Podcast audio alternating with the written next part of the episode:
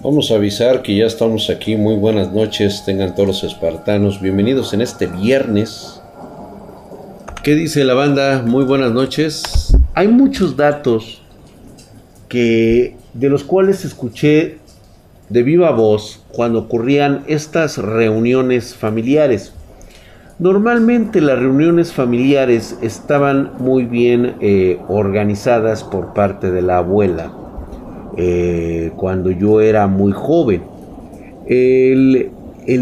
imagínense ustedes que ya conocen la foto, pues de parte de la casa familiar, la, la única que se puede ver mientras no traspases las rejas que ya mostramos. Ahora imagínense ese ambiente tan, tan lúgubre, encontrar o entrar en una habitación aún la recuerdo, era una habitación color limón.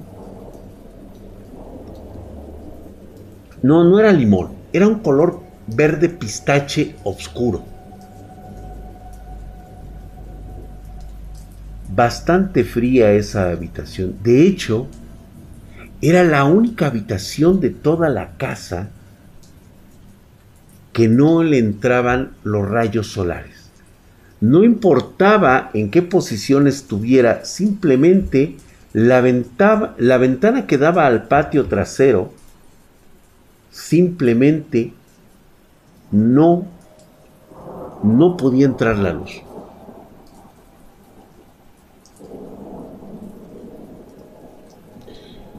Verde pistachón. Gracias, mi querido Matt Cross, con sus 10 bobs, Bob Esponja. Échale muchas ganas, claro que sí, venga, güey. Aunque creo que le estás exagerando tantito. Deberías de ahorrar para la tarjeta.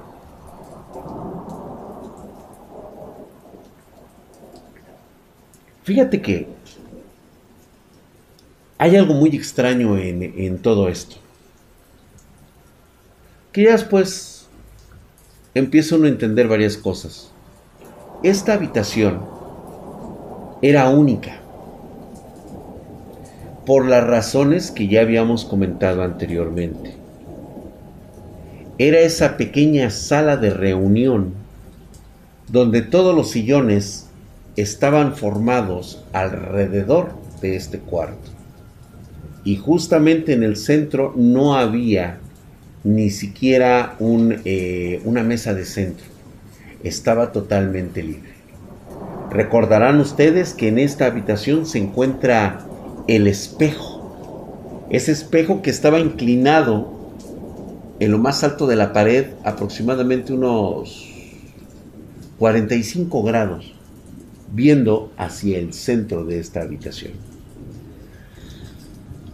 Si tú ves el espejo mirándote, o más bien, vamos a ponerlo aquí, aquí está el espejo, la pared estaba de este lado, aquí justamente de este lado había un reloj de pared, tan antiguo que vaya a saber cuántos siglos llevaba en la familia.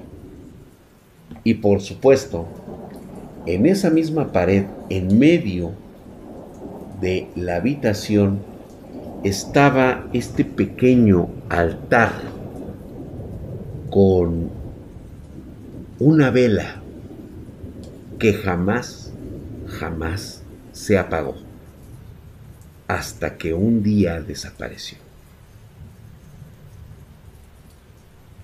En este lugar,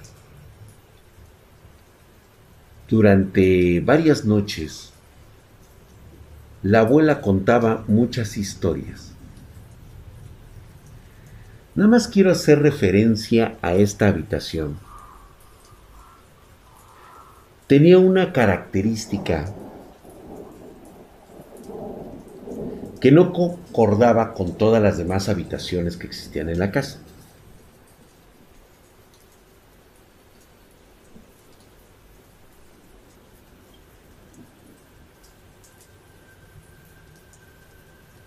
Este cuarto solía tener dos puertas de hierro separadas de la entrada y salida de una. Haz de cuenta que atravesabas la habitación entrabas por una puerta de hierro y salías por otra puerta de hierro. Y había una ventana y esta ventana tenía rejas. Lo que quiero mencionar con esta parte es de que parecía que el sistema de seguridad de las puertas de hierro estaba al revés, es decir, donde se ponía el candado era por la parte de afuera. Al igual que en la ventana, el sistema de herraje, y era un herraje bastante peculiar, se encontraba por la parte de afuera. Es decir, la ventana estaba por dentro y el herraje por fuera, con la firme intención de no dejar salir nada. La habitación solamente se cerraba por fuera. Estaba hecha y diseñada para evitar no que entrara algún intruso, sino que saliera un intruso.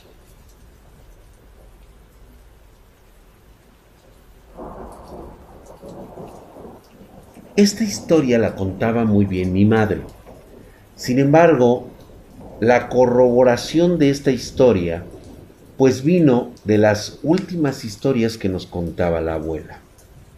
Acabo de encontrar una fotografía de la mayoría de los primos que estábamos en esta casa. Vaya foto, ¿eh? A blanco y negro estábamos todos ahí presentes había un detalle peculiar en esta fotografía, que ya después platicaré más adelante. La única persona a la que la abuela volteaba a ver siempre como vigilándola era a mi mamá. Vaya mirada que arrojaba en ese momento la abuela en contra de mi mamá.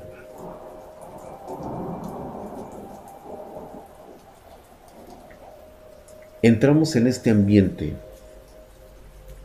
porque la próxima historia de Halloween que se va a celebrar en el especial de la Noche de Brujas va a ser esta historia. ¿Quién era verdaderamente mi madre?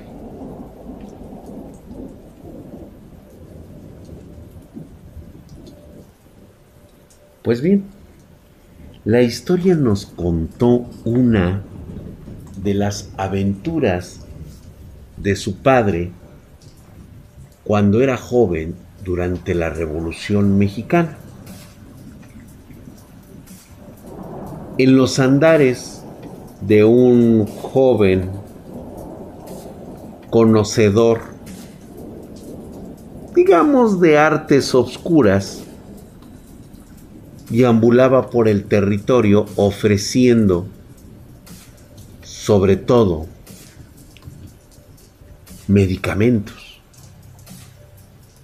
cositas para aliviar la pancita o incluso llegaba un momento determinado en que ofrecía sus servicios para todos aquellos que tuvieran la necesidad de hacerse una, le llaman aquí una especie como de limpias.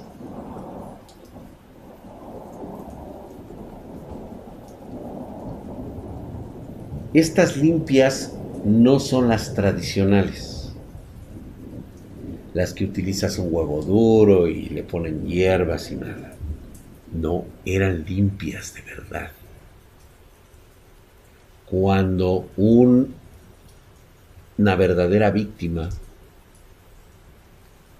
era apresada y oprimida por una cantidad elevada de energía negativa. era muy común sobre todo en zonas rurales. Me contaban muchas historias del abuelo. Yo no sé si creerlas o no creerlas, porque de hecho, eh, o sea, no de mi abuelo, sino de mi, de mi tatarabuelo, ¿sí? O sea, ya era de la primera generación. ¿Cómo estás, mi querido mío Stream? Gracias por esa suscripción de segundo mes. Estás mamadísimo, muchas gracias. Eran rituales de purificación. Muchas gracias, Oni Richie. Muy bien. Estos rituales de purificación requerían prácticamente de toda la energía que poseyera la víctima. Un auténtico brujo jamás utiliza su propia energía para absorber. No, utiliza su energía para canalizar. Normalmente, en mi familia, no sé en algunas otras de esta misma tipo de sangre, que es muy raro ya encontrarlos, muy pocos sobreviven, muchos fueron asesinados, quemados, otros desaparecieron en sus propios pactos. Este, nosotros teníamos la costumbre de encerrar estas energías en objetos inanimados. Me decía y me contaba tanto mi madre como mi abuelo que él tomaba estas energías negativas y las canalizaba directamente al piso o a alguna pared. Y que en estos lugares quedaba plasmadas las figuras, las manos, el rostro de aquello que aparecía o que había sido sacado de estas purificaciones. Es decir, que había cosas que quedaban atrapadas entre la pared, ya sea de madera, mármol o tierra, incluso piedra se ocupaba mucho la piedra, sobre todo para este tipo de rituales. Por cierto, muchas gracias por sus likes, muchas gracias por todos sus comentarios, eh, se les agradece mucho sus suscripciones y mientras seguimos hablando de este tema. Gracias mi querido El Gerón 36 esta suscripción por segundo mes. Gracias, aquí está al 100%, hijo de su putisísima madre. Estás mamadísimo como el pinche drag. Muchas gracias, mi hermano. El Gerón 36, mamadísimo. Dicen algunas lenguas que llegaban a observar este tipo de purificaciones que mucha gente Fisgona se asomaba a ver el ritual y estas personas quedaban traumatizadas de por vida. De hecho, de aquí surge mucho ese concepto de que hay personas que reciben tal impresión de lo que ven que el cabello se les vuelve blanco de la noche a la mañana se les hace cenizo.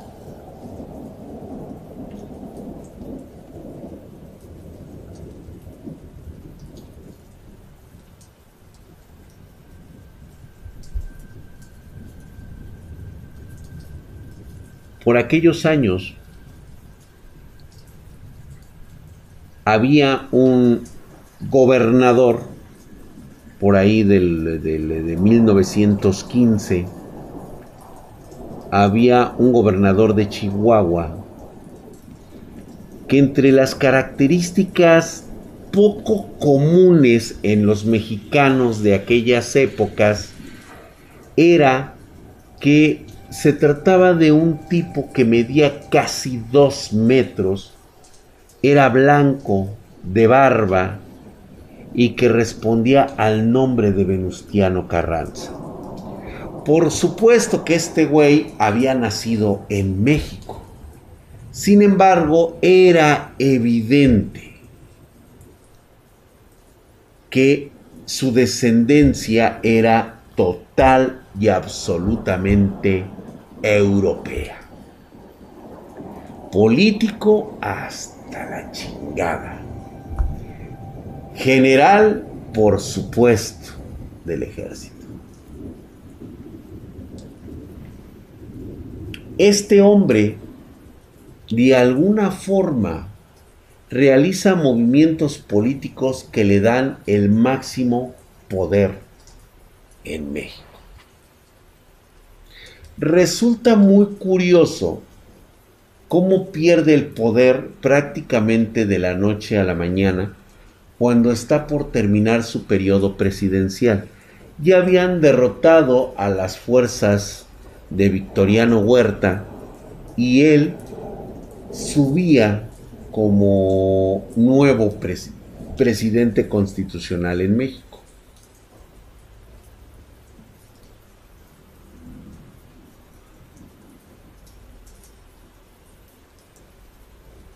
Un día, a punto de terminar su periodo presidencial por allá de, de esta, pues vamos a llamarlo por ahí casi para terminar 1920, fue por ahí del 5 de mayo. Ya estaba, puta, ya estaba meses, o sea, ya déjalo ir, güey, o sea, ya el que quiera subir sube y el que no, pues se va a la verga, ¿no? De repente le dicen que es desconocido como presidente de México, tiene que escapar siendo que él siendo un presidente constitucional, pues se supone que tenía a sus órdenes un ejército, el ejército carrancista. Hombres leales que le fueron hasta el final de sus días. Lo curioso de todo esto es los acontecimientos políticos que se dan, las intrigas, de cómo pierde total y absolutamente el poder independientemente del concepto político que le quieran manejar históricamente, había una razón por la que había perdido el poder inmediatamente. Una noche de 1919, mientras se encontraba en una salida del Palacio Legislativo, se topa Venustiano Carranza con un pequeño muchacho, con un muchacho de ojos tranquilos, bastante afilados, por cierto, denotaba extremada inteligencia. Y la historia de la familia cuenta que inmediatamente este joven sintió que algo deambulaba por alrededor de esta figura pública. Rodeado de sus elementos de seguridad, de sus guardias y de sus soldados, este joven marcó un símbolo de protección en el aire y le dijo sobradamente a este Venustiano Carranza que lo que hizo estuvo mal. ¿Por qué no había cumplido el pacto con lo que lo habían honrado? ¿Por qué no hizo el pacto. Ese joven era mi abuelo. Venustiano Carranza se le quedó viendo y de hecho le lanzó una amenaza. Le dijo que si estaba amenazando al presidente y le dijo no, te trato de ayudar. Lo que hiciste no valía la pena la traición que estás cometiendo. Esto fue en 1919.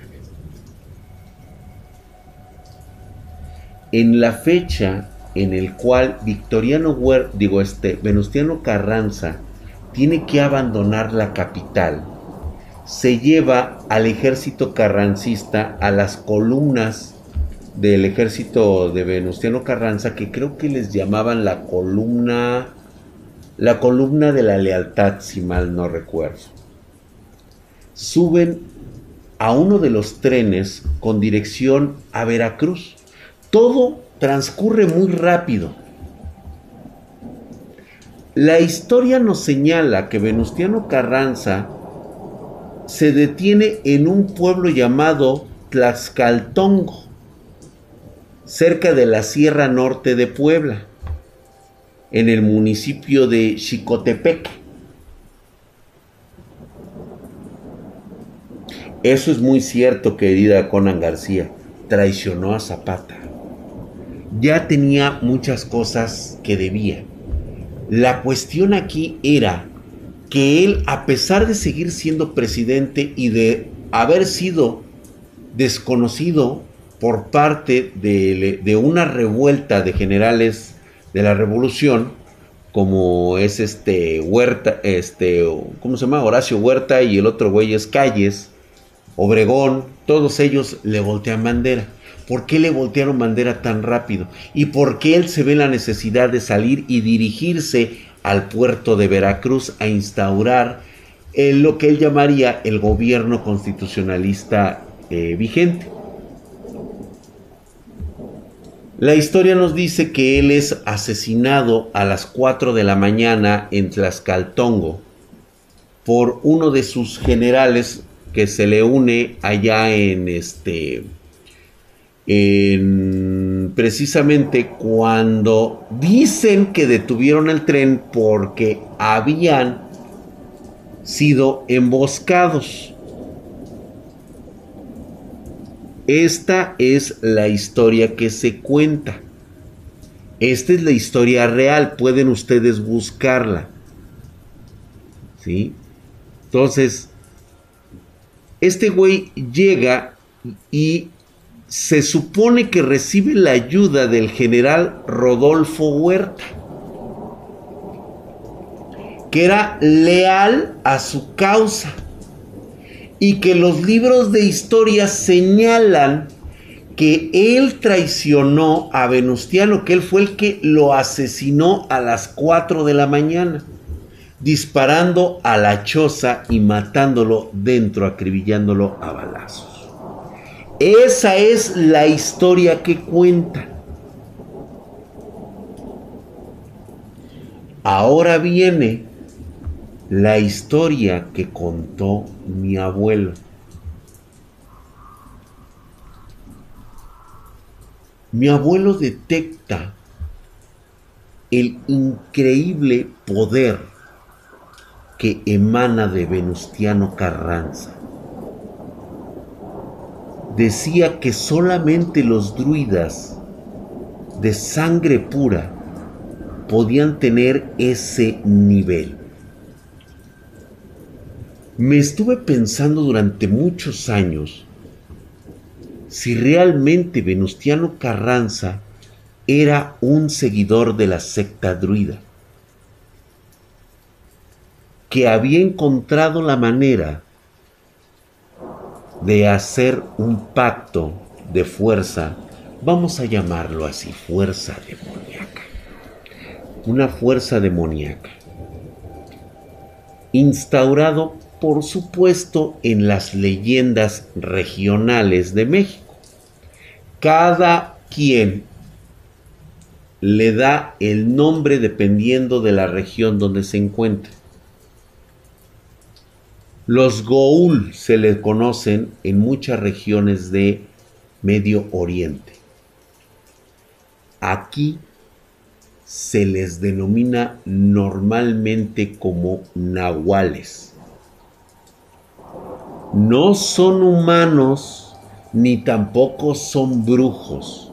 Son esencias reales de seres sobrenaturales que se han apoderado de cuerpos de esta dimensión. y adquieren muchas características. Muchos dicen que son perros grandes, gigantes de color negro.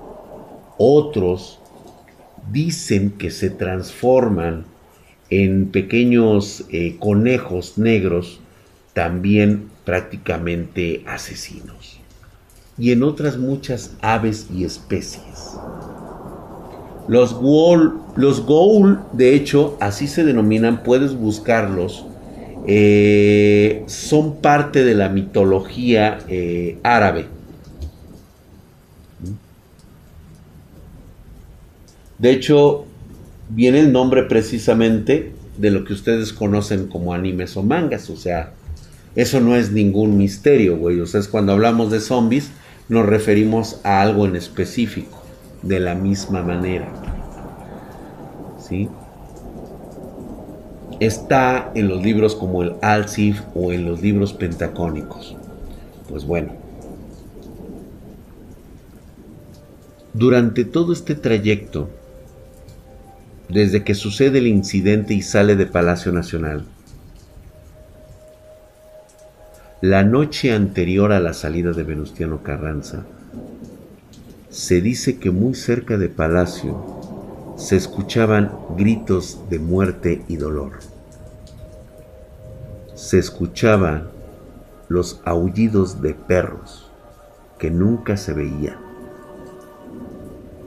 Parece ser que había habido una masacre aquella noche. El contingente sale en la mañana y para las 4 de la tarde ya están en Tlaxcaltonco. Qué raro.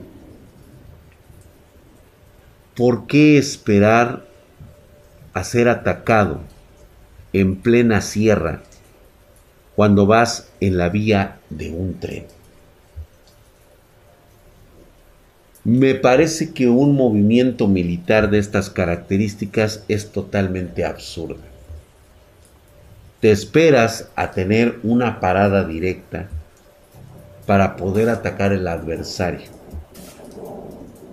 mientras se mueve dentro de la columna del tren. La historia cuenta que aquí fue atacado por fuerzas huertistas, cuando la realidad es que quien lo seguía cerca y a caballo era mi abuelo. Él cuenta que fueron entidades oscuras las que descarrilaron este tren. Y les voy a decir por qué. ¿Por qué lo dicen o por qué lo creían ciegamente mis familiares?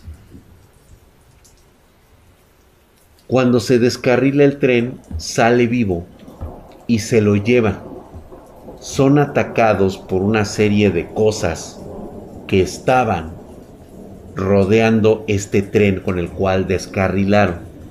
Aquí es donde él escapa y se refugia precisamente en la comunidad de Tlaxcaltongo. Entra a la casa y se fortifican.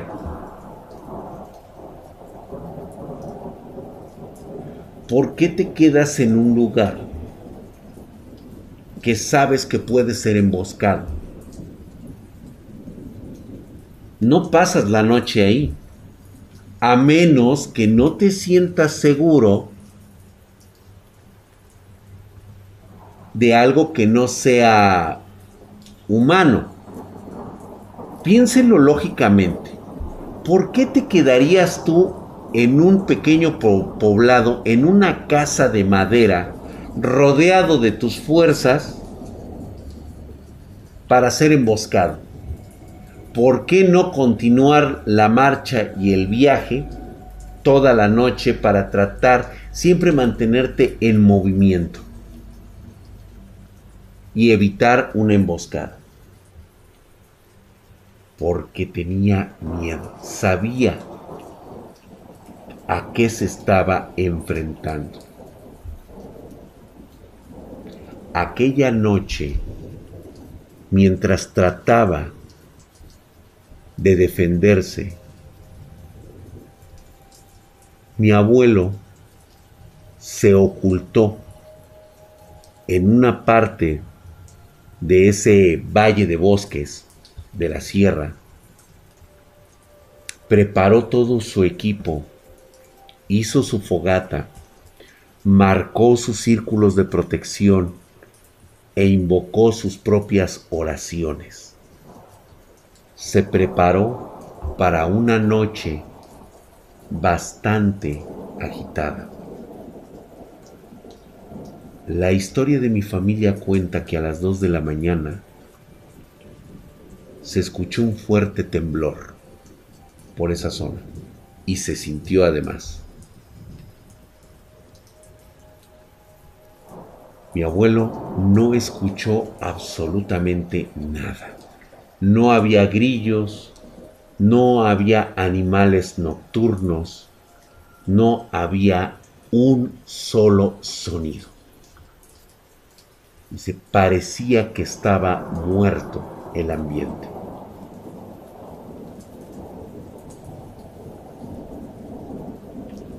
Al terminar este temblor,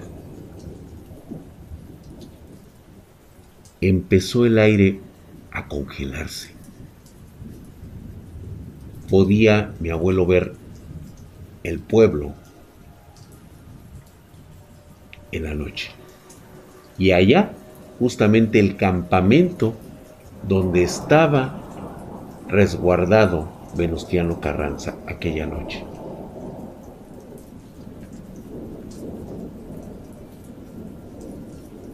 Justo donde estaba mi abuelo, se empezaron a escuchar gruñidos y aullidos como de perro.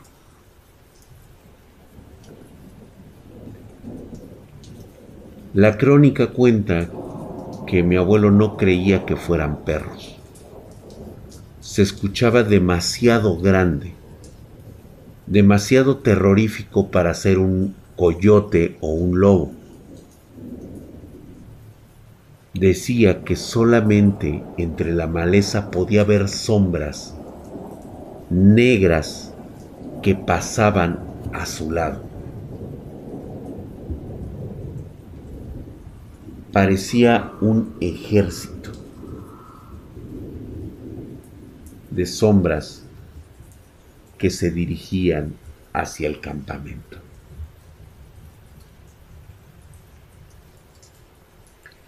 En este momento, mi abuelo ya estaba, pues a pesar de que conocía la situación, pues no dejas de pensar que algo malo está pasando. Y fue gracias a sus círculos de protección, a todo lo que él había puesto, que en ese momento sintió cómo pasaban sombras que parecían tener apariencia humana. Una de ellas se detuvo y se acercó hasta donde estaba el montículo. Ahí se había esparcido ceniza de huesos de brujos anteriores y sal a su alrededor. Y aún así, esta sombra se acercó tanto al fuego que mi abuelo pudo verla. Era la primera vez que veía lo que su nieto años después contemplaría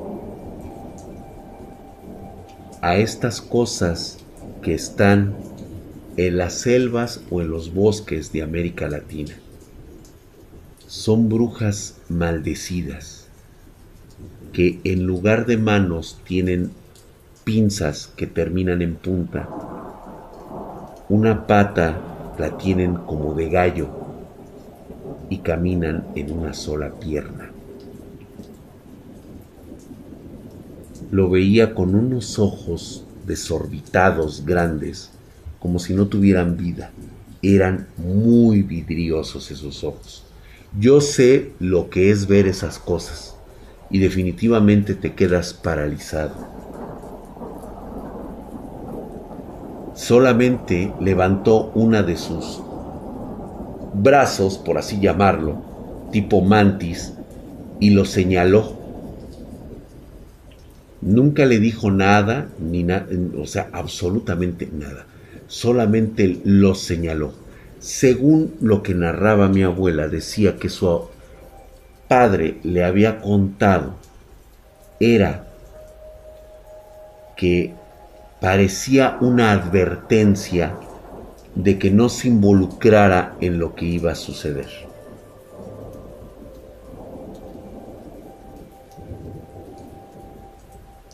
Regresó a las sombras y continuó. Mi abuelo todo impactado observó cómo la parte donde había puesto la sal y las cenizas compuestas a través de un ritual se encontraban sesgadas y abiertas, como incineradas. Es decir, que ni siquiera su protección lo iba a salvar si hubiera querido atacarlo la cosa esa. Era nada comparado con el poder de la cosa esa que había pasado. Se dirigían al campamento. Dice mi abuelo que fue a partir de las como 3 de la mañana que empezaron a escuchar balazos, relinchos de caballo, movimiento de tropas, gritos, desesperación y muerte había empezado una carnicería. Mi abuelo se metió abajo de, la, de lo que era la cueva donde él estaba y podía escuchar los balazos que cada vez eran menos frecuentes hasta que todo terminó como a las 5 de la mañana.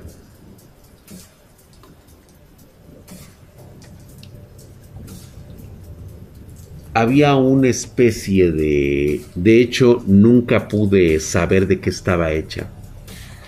Todos en mi familia tenían una especie de jicarita. Era una jicarita como de este tamaño. Vamos a suponer, esto es una jícara. Adentro traía una especie como de aceite en color negro, muy espeso. Haz de cuenta, yo nada más dos o tres veces me acerqué a oler y olía de la verga, güey. Olía puta madre, güey. No, no, no, no. Huevos sudados era muy poco, cabrón. Olía perculero.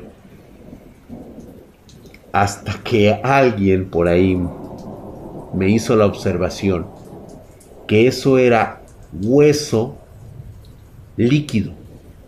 Hueso podrido líquido.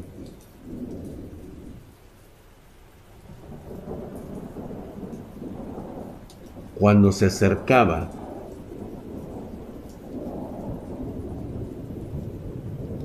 olía de una forma nefasta, pero ahí se encendía una llama. Si era color azul, significaba que había todavía presencias de una fuerte naturaleza energética, buena o mala, no importaba. De hecho, es muy raro que sean buenas, porque casi por lo regular, lo bueno o lo malo lo entendemos por nuestras propias perspectivas. Es bueno si no nos hace daño, malo si nos hace daño. No podemos saber con qué fin es bueno o es malo. A eso de las cinco y media de la mañana, esta flama se puso en color amarillo. Cuando mi abuelo baja a ver qué había pasado, ahí en ese lugar casi habían desaparecido todos los soldados. Y digo casi, porque sí había encontrado restos de muchos de ellos. La gente del pueblo ni siquiera salió en muchos días. Se podía escuchar los lamentos, los rezos de la gente dentro de sus casas. La única persona que estaba afuera era mi abuelo.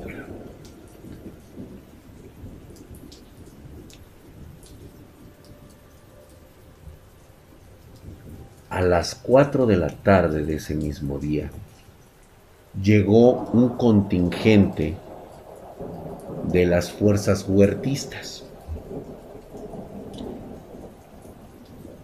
y encontraron todo, absolutamente todo, masacrado. Donde debería de haber soldados, o bueno, los vestigios que quedaron de sus armas, de su fusil 30-30, lo único que había era un montón de cenizas negras. Se sabía cuántos soldados habían muerto, porque solamente eran una pila de cenizas. Las armas estaban intactas, casi intactas.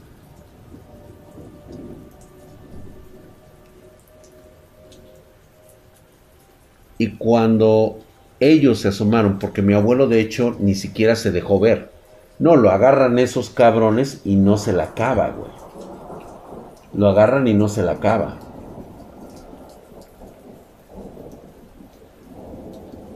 Los huertistas, desde donde los ve mi abuelo, que es del otro lado, se hace cuenta que había, estaba el cerro, se sube al cerro, ¿sí? Y él, así sentado, observa toda y presencia toda la historia. Escucha porque pues obviamente pues es un puto cerro, güey. O sea, no importa que hables bien, se escucha el eco hasta allá arriba. Llega, abren las puertas y muchos de los capitanes que entraron junto con los soldados se salen corriendo gritando, diciendo, no, no, no, esto es increíble. O sea, hablando puras pendejadas, güey. De lo que habían encontrado adentro.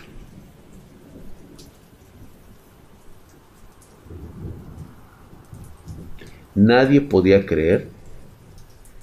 Todos los disparos que estaban en la cabaña jamás fueron de adentro, digo, de afuera hacia adentro porque la historia dice que a él lo mataron parte de su contingente que lo había traicionado, disparan desde afuera hacia adentro. No, los disparos venían de adentro hacia afuera.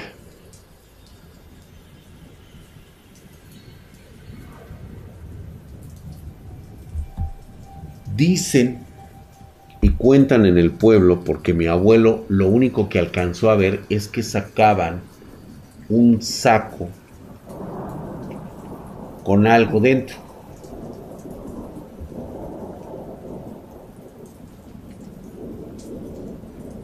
Cuentan que esa choza tenía esparcidas las partes de Carranza por toda la paredes de madera. Como si lo hubieran explotado y reventado y todo su cuerpo hubiera quedado pegado a la pared. Lo único que no estaba pegado a la pared y sí estaba en el suelo era su cabeza la expresión de horror de unos ojos vidriosos que habían quedado del otrora general de las fuerzas revolucionarias. Obviamente la historia te cuenta otra cosa, hay fotografías de un supuesto funeral, hay fotografías, todo, todo lo encubrieron. No había manera de explicar lo que había pasado. Y de hecho, como no encontraron otra cosa y el mismo y el mismo Horacio Huerta había desaparecido y posteriormente se presentó ante los revolucionarios, dijeron, ¿sabes qué, güey? Tú estuviste aquella noche y te fuiste al pueblo y sabes lo que pasó. A partir de este momento, vamos a decir que fuiste tú el que logró dar casa al traidor de Venustiano Carranza. Cuando Huerta les contó lo que había pasado aquella noche, puedo asegurarles que todos se han de haber mirado Obregón, calles, este, también este, ¿quién estaría ahí? Pues prácticamente todos, este, ha de haber también estado este Carranza, digo este, ¿cómo se llama? Cárdenas, y se han de haber mirado los unos a los otros y decir, güey, esto no nos lo van a creer ni de chiste, güey. O sea, la, banda es india, pero no tanto. Gracias, mi querido Killer V27, por esa suscripción de octavo mes consecutivo. Hijo de su putísima madre, estás mamadísimo. Gracias por esa suscripción, mi querido Killer V27 con Prime.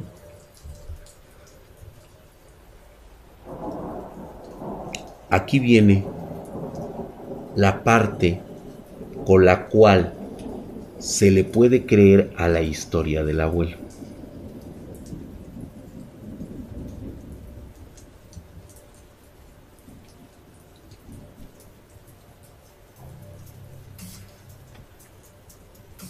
La leyenda cuenta que Carranza llevaba alrededor de dos toneladas de oro que había sustraído de las arcas de la nación. Cosa totalmente falsa. El mismo tesorero de aquel entonces, creo que todavía seguía siendo Limantur. Lo habían conservado los pinches revolucionarios porque esos güeyes no sabían contar necesitaban un cabrón que no contara con los dedos. Jamás reportó ese faltante. ¿De dónde provenía ese oro?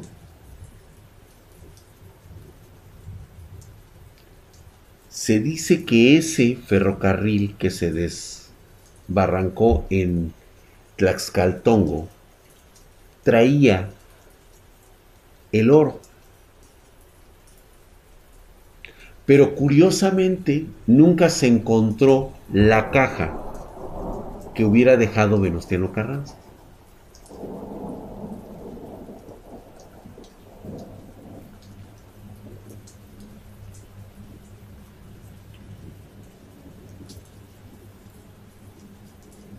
Un año después, un jovencito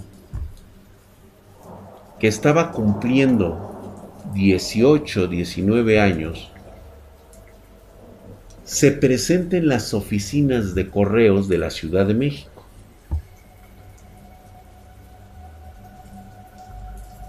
Un chico bien vestido, trajeado, con bombín.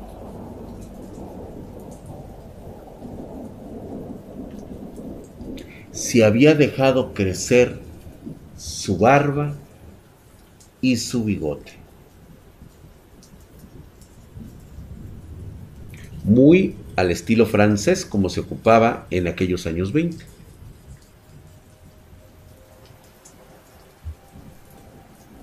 Decide abrir una cuenta porque justamente en la oficina de correos existían las oficinas del Banco de México. Chéquenlo. Ahí había un cajero. O sea, una persona, no, no un cajero electrónico, güey, no mames. Sí, no, vaya, no va a faltar el cabrón, güey, que vaya a pensar eso. Se acerca y empieza a pagar con pequeñas tiras de lámina de oro.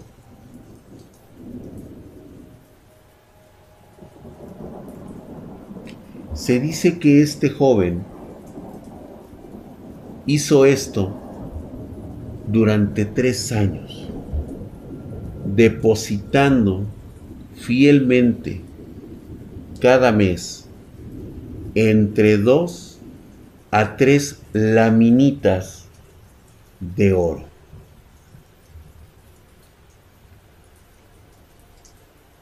Cuando completó esto,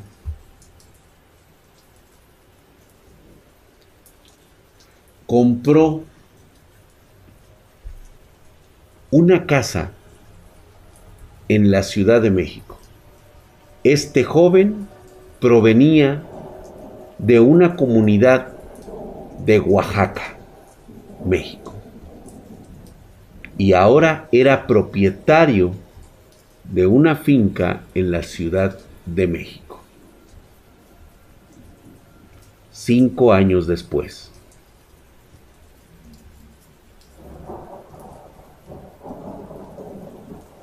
Después, con el paso de los años, este joven tendría una prole, tendría hijos e hijas. Y él tendría una de las muertes más horribles, o tal vez sea muy estúpida su forma de morir.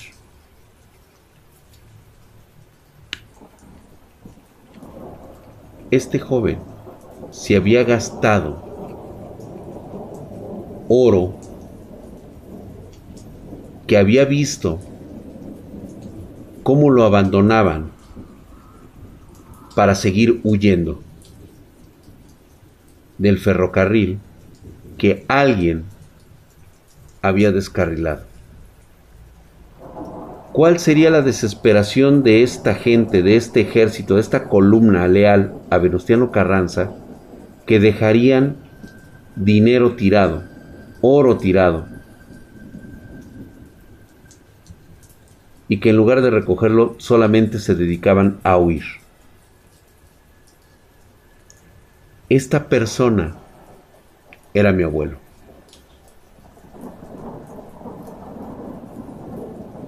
Tal vez, muy en el fondo, le ganó su ambición. Tal vez el encuentro con esa bruja mi abuelo se ha de ver corrompido. Tomó dinero, tomó oro que estaba maldito. Por lo tanto, la maldición también lo alcanzó a él.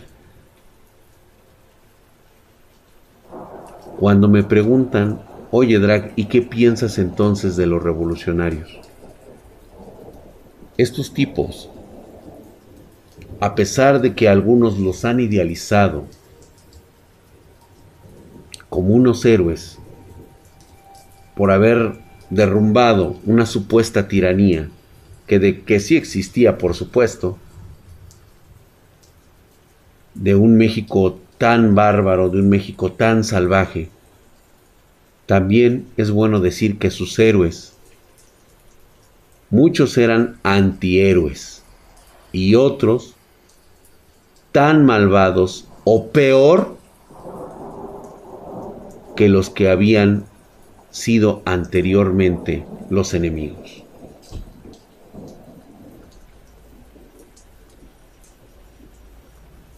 Exactamente, hamstercito. La foto que tú viste de la casa que no puedo vender, que no puedo traspasar y no puedo ni siquiera regalar, es precisamente esa casa.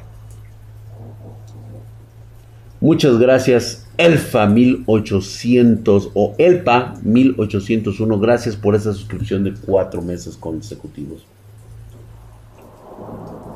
mamadísimo. Muchas gracias. La verdad es de que Venustiano Carranza había alcanzado la cúspide del poder en México por los mismos motivos que muchas familias de sangre huica hacen pactos. Los hacen por dinero, por ignorancia y porque creen que muy en el fondo tienen la habilidad para engañar a esas cosas con las que hacen pactos.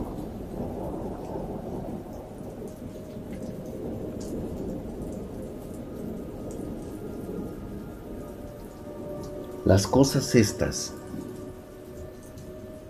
que deambulan por ahí, por América Latina, estas especies de quimeras malditas, son tanto malvadas como vigilantes. Yo no lo creía hasta el día que fui a entregar el libro, que de haber querido me lo hubiera quedado y tal vez hoy ni siquiera estaría haciendo un, un canal en YouTube. Ahorita me estaría peleando con Carlos Slim a bola de billetazos. O nos estaríamos agarrando así con el pinche dinero. Ay, ahora te van unos millones, culero. ¿A cambio de qué? A cambio de mi alma, a cambio de mi cuerpo, a cambio de la posesión de algo que yo tuviera de interés para esas cosas.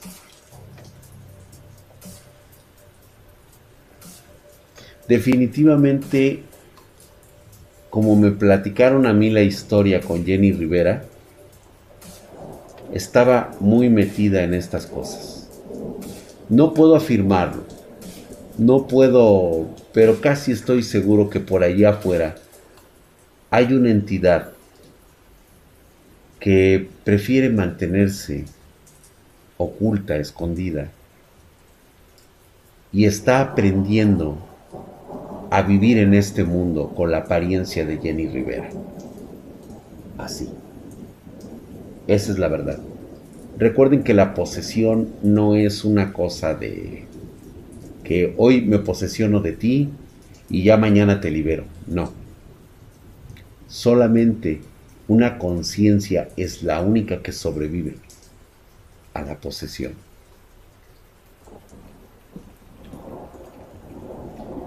Sí, efectivamente, esa es otra historia que algún día vamos a hablar sobre María Félix. Y les voy a comentar esto porque a lo mejor lo vamos a tener que vincular tarde o temprano. Una vez, hace muchos años, cuando mi madre tenía 14 años, fue encomendada y llamada por la misma María Félix. Mi madre con 14 años fue recomendada, quién sabe por quién, por María Félix, para un trabajito, un solo trabajo, del cual mi madre se negaría, pero hablaba del increíble poder que podía llegar a tener mi madre. Creo que es bueno estar comentando cada rato cuando hacemos estos videos en que yo no llegué a conocer completamente quién era mi mamá. Entendía que fue la mujer más maravillosa del mundo, la mujer que más me amó, y una mujer que jamás recibiría una traición de ella, pero también entendía que tenía su otra faceta esa faceta con la que la abuela siempre la estaba vigilando. Ya les platicaré más acerca de ella. Que por cierto, ahora que estuvo la luna negra, quiero comentarles y quiero confesarles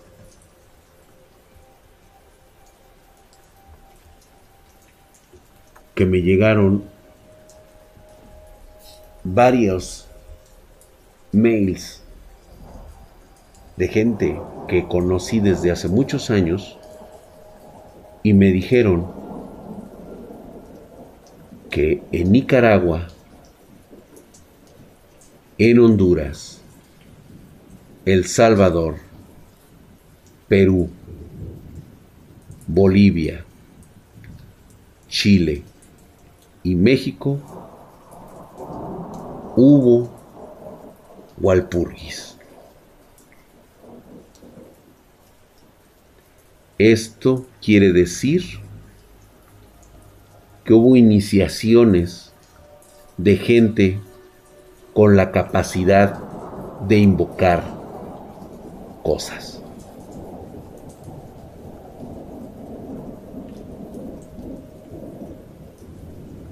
En este momento ya hay muchas personas en centros energéticos de América Latina dispuestos a abrir portales. Parece ser que la desesperación es mucha. Mucha, mucha.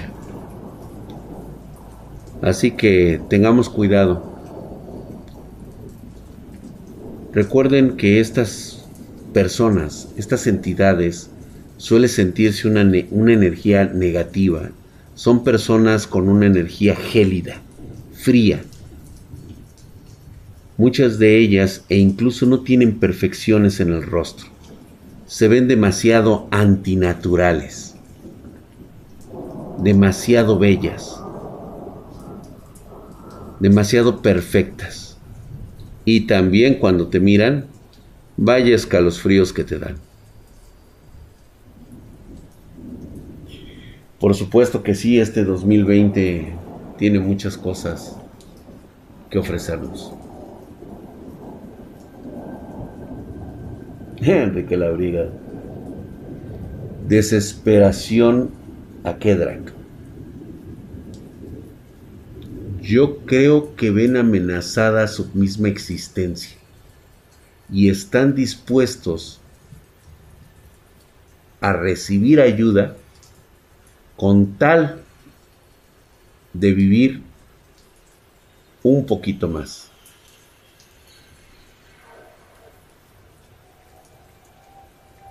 De hecho, ya hay algunas, pues vamos a llamarlo así, manifestaciones que están ocurriendo en estos círculos.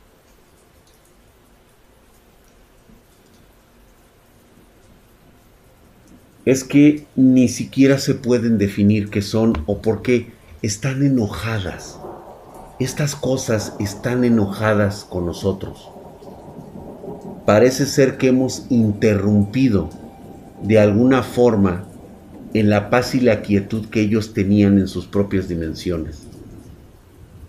Los hemos perturbado, los hemos molestado. Tal vez sea nuestra misma tecnología o tal vez sea gente que en este momento a través de Internet tiene y obtiene muchos conocimientos, pero que no son ni siquiera capaces de tener disciplina para controlarlos. ¿Se acuerdan del video de esta chica que les mencioné?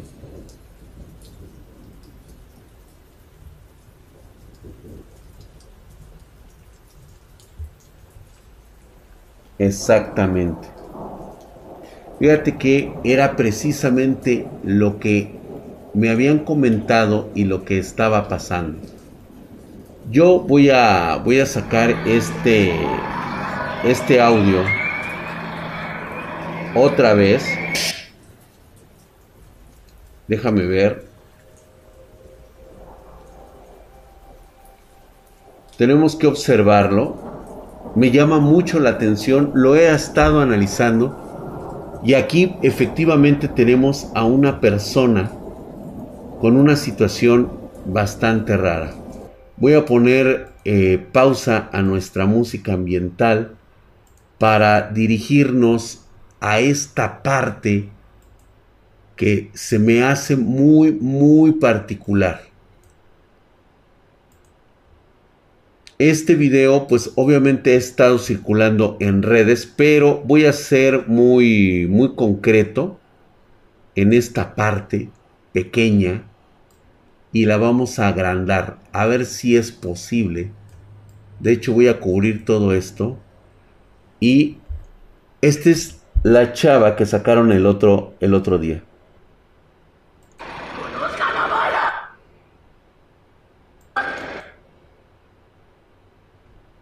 Vean ustedes cómo cambió radicalmente su rostro y su mirada.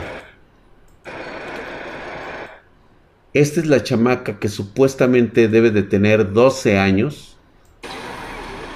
El día que intentó asesinar a su tía y a un sobrino.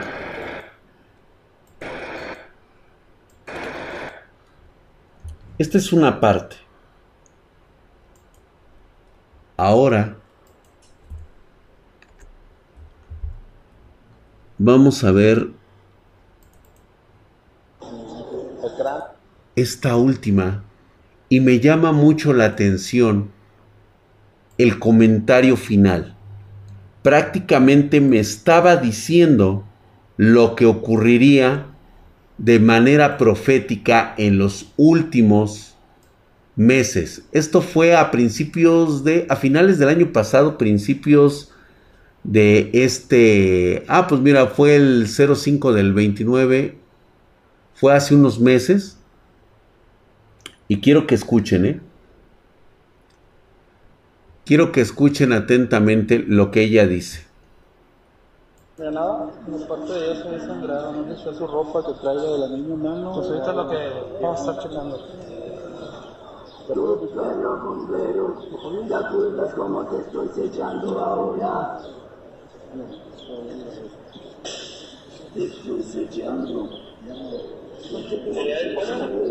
Vamos a pasarla. Es.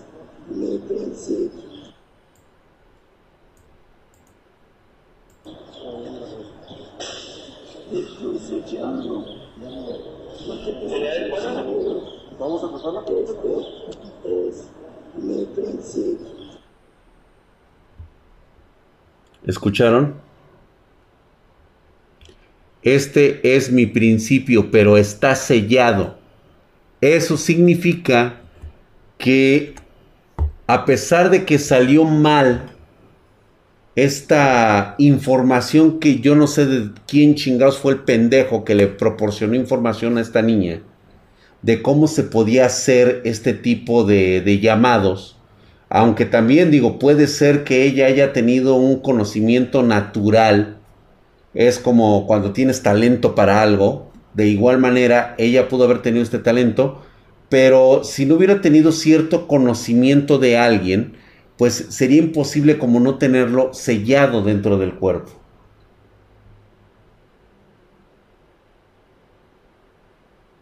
Se escucha un eco, correcto. Fue engañada, seguramente fue engañada. Y esto es precisamente lo que está ocurriendo con estas entidades. Están molestas, están enojadas, estamos interrumpiendo su proceso. Y la única manera en la cual pues lidian con nosotros es de esta manera, ¿no? La verdad es que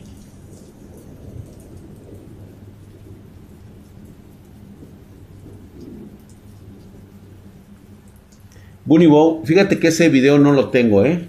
No, no lo escucho bien. No sé si habrá dicho eso.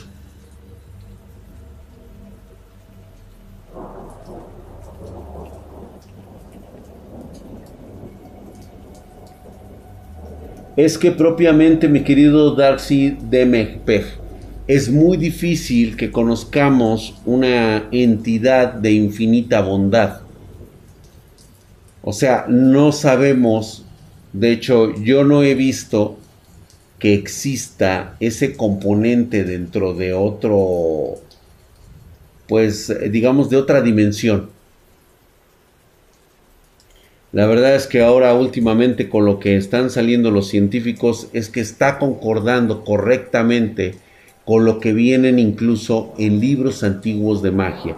Parece increíble, parece inverosímil que ya había textos antiguos hablando de lo que hoy se quiere plantear en la mecánica cuántica. O sea, pareciera de locos.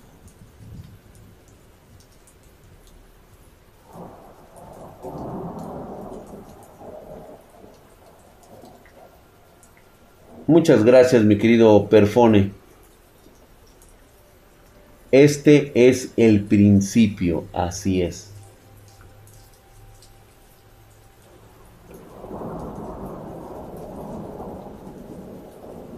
No, no Pablo, definitivamente, aunque sí hay ciertos elementos que te pueden permitir este, sintonizar las frecuencias cerebrales a través, digo, siempre y cuando tengas la capacidad tú también de tener esta habilidad.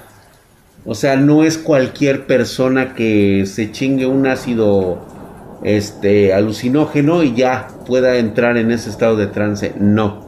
Tienes que tener cierta habilidad. Por eso desaparecieron exactamente los egipcios originales. La cultura que llegó a hacer pirámides, esos güeyes ni siquiera pertenecían al Nilo antes de que los verdaderos egipcios originales estuvieran ahí. En Tonalá, Guadalajara. El video está en YouTube como niña poseída en Tonalá, Guadalajara, correcto. ¿Y se han fijado que a partir de ahí desaparece el caso? Ya no se sabe más. Porque siempre pasa lo mismo. Como no encuentras un elemento científico, ¿sabes qué? Déjalo pasar y borrón y cuenta nueva.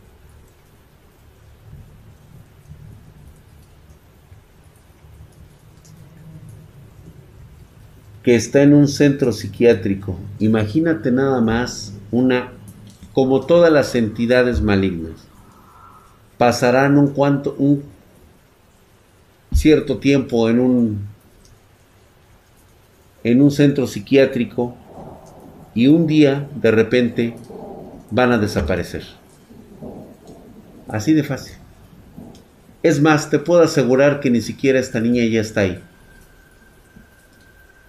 ha de haber encandilado a algún guardia, ha de haber logrado salir de ahí y ahorita el guardia que la sacó posiblemente ya está, está desaparecido. Así de simple.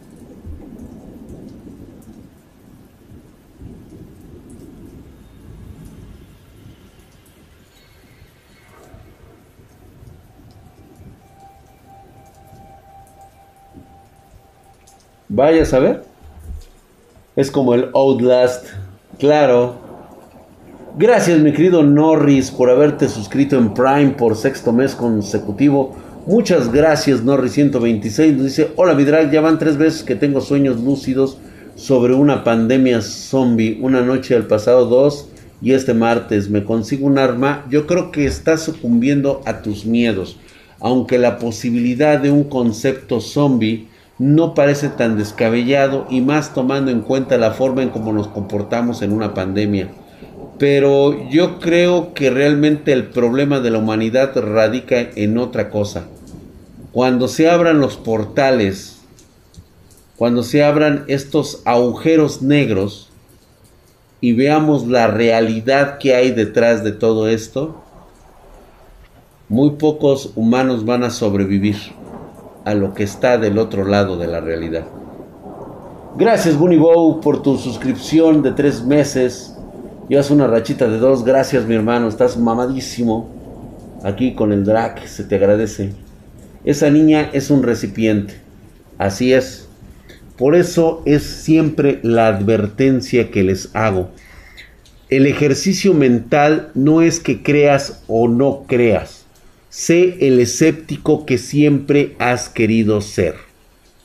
Pero precisamente ese escepticismo que te hace creer en la ciencia, también debes de considerar que solamente la ciencia ha podido describir, anotar y experimentar el 4% de la naturaleza existente. O sea, hay 96% de toda la situación existente en el universo y en esta realidad y en otras que ni siquiera sabemos cómo se mide, de qué se trata, qué es. Y hasta que no tenga una explicación, tenemos que tratarlos como fenómenos sobrenaturales, como cuando el hombre era primitivo y creía que los rayos eran provocados por los dioses. De cierta manera lo es. Hoy tienen una explicación científica pues de la misma manera no encontramos explicación científica a los sucesos que ocurren. Porque hay gente que realmente posee talentos sobrenaturales. ¿A qué le llamamos ese talento sobrenatural? Estamos hablando de seres humanos nacidos antes del periodo de evolución. O sea, se trata de seres humanos con habilidades superiores a las que van a tener dentro de unos 200 mil años. De eso es. Psíquicos, mediums, por supuesto existe la charlatanería en todos lados y está bien dudar de eso. El problema es cuando tanto has dudado y un día ves un fenómeno que no puede ser explicado, que está ante ti, provoca tu miedo y lo primero que surge en ti es la duda. No tienes tiempo de reaccionar en algo que te puede costar la vida misma. Solamente hay que tener fuerza mental para aceptar las cosas y después analizarlas. Eso es como lo principal.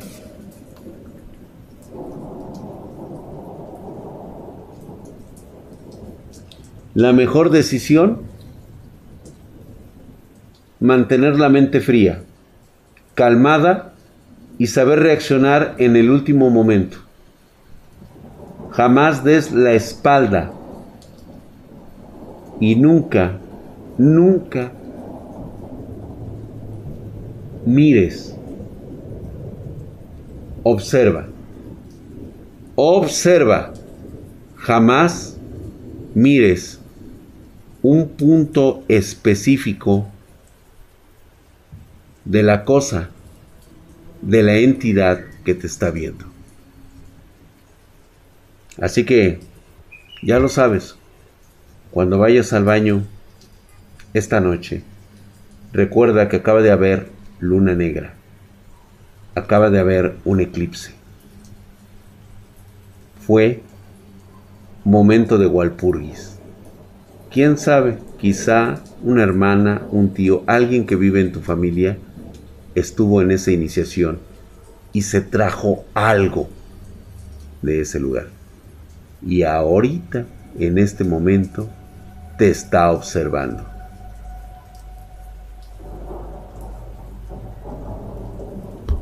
Vaya a saber si es cierto. Pásenla a ustedes muy buenas noches. Dicen que alguien chifló.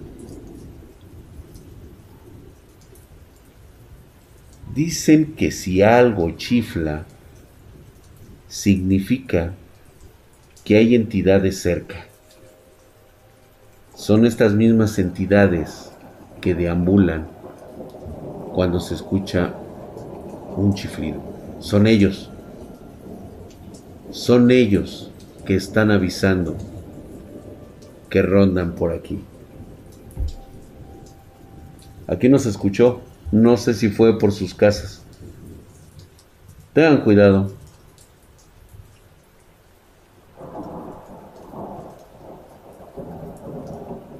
¿Sí se escuchó un silbido?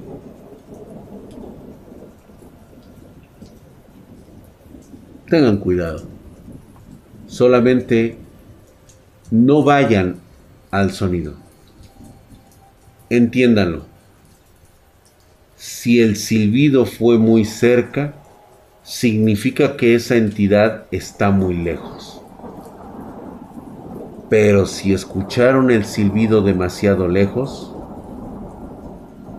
muy seguramente está a sus espaldas o en algún rincón oscuro a unos cuantos pasos de ustedes. Buenas noches.